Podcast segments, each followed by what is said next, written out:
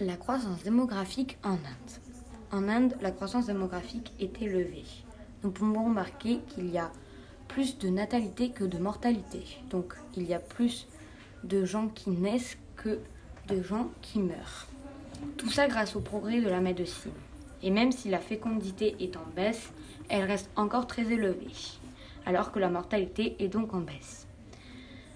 Euh, la population est donc très nombreuse, ce qui va entraîner des conséquences comme du coup le défi de l'accès à la nourriture. De moins en moins de gens vont avoir accès à la nourriture. Euh, le défi de la population, il y va y avoir de plus en plus de pollution,